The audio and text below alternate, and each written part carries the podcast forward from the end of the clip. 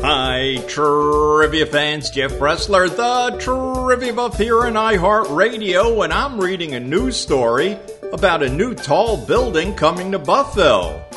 Buffville Arms will be five stories tall. Wow, that's like the Empire State Building being placed right here in Old Buffville. That gives me an idea. It's time to think about a question about things that are really tall. How about this question? What's the tallest man made monument in the United States? What's the tallest man made monument in the U.S.? It's a tall order, but I'll have the answer in just a moment. With Lucky Land slots, you can get lucky just about anywhere. Dearly beloved, we are gathered here today to. Has anyone seen the bride and groom?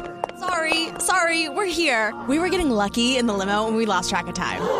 No, Lucky Land Casino, with cash prizes that add up quicker than a guest registry. In that case, I pronounce you lucky. Play for free at LuckyLandSlots.com. Daily bonuses are waiting. No purchase necessary. Void where prohibited by law. 18 plus. Terms and conditions apply. See website for details.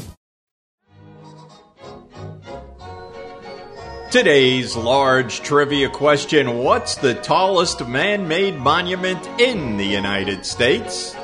As I'm giving you a musical cue in the background, let's go to Carl for the official measurement. The Gateway Arch in St. Louis, Missouri is a staggering 630 feet tall. It sits on the west bank of the Mississippi River and is an international recognized symbol of the city of St. Louis. It was opened to the public in 1968.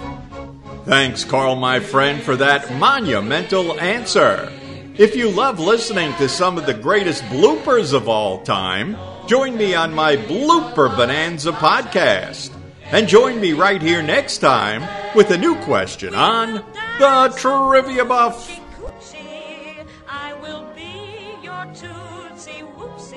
If you will me.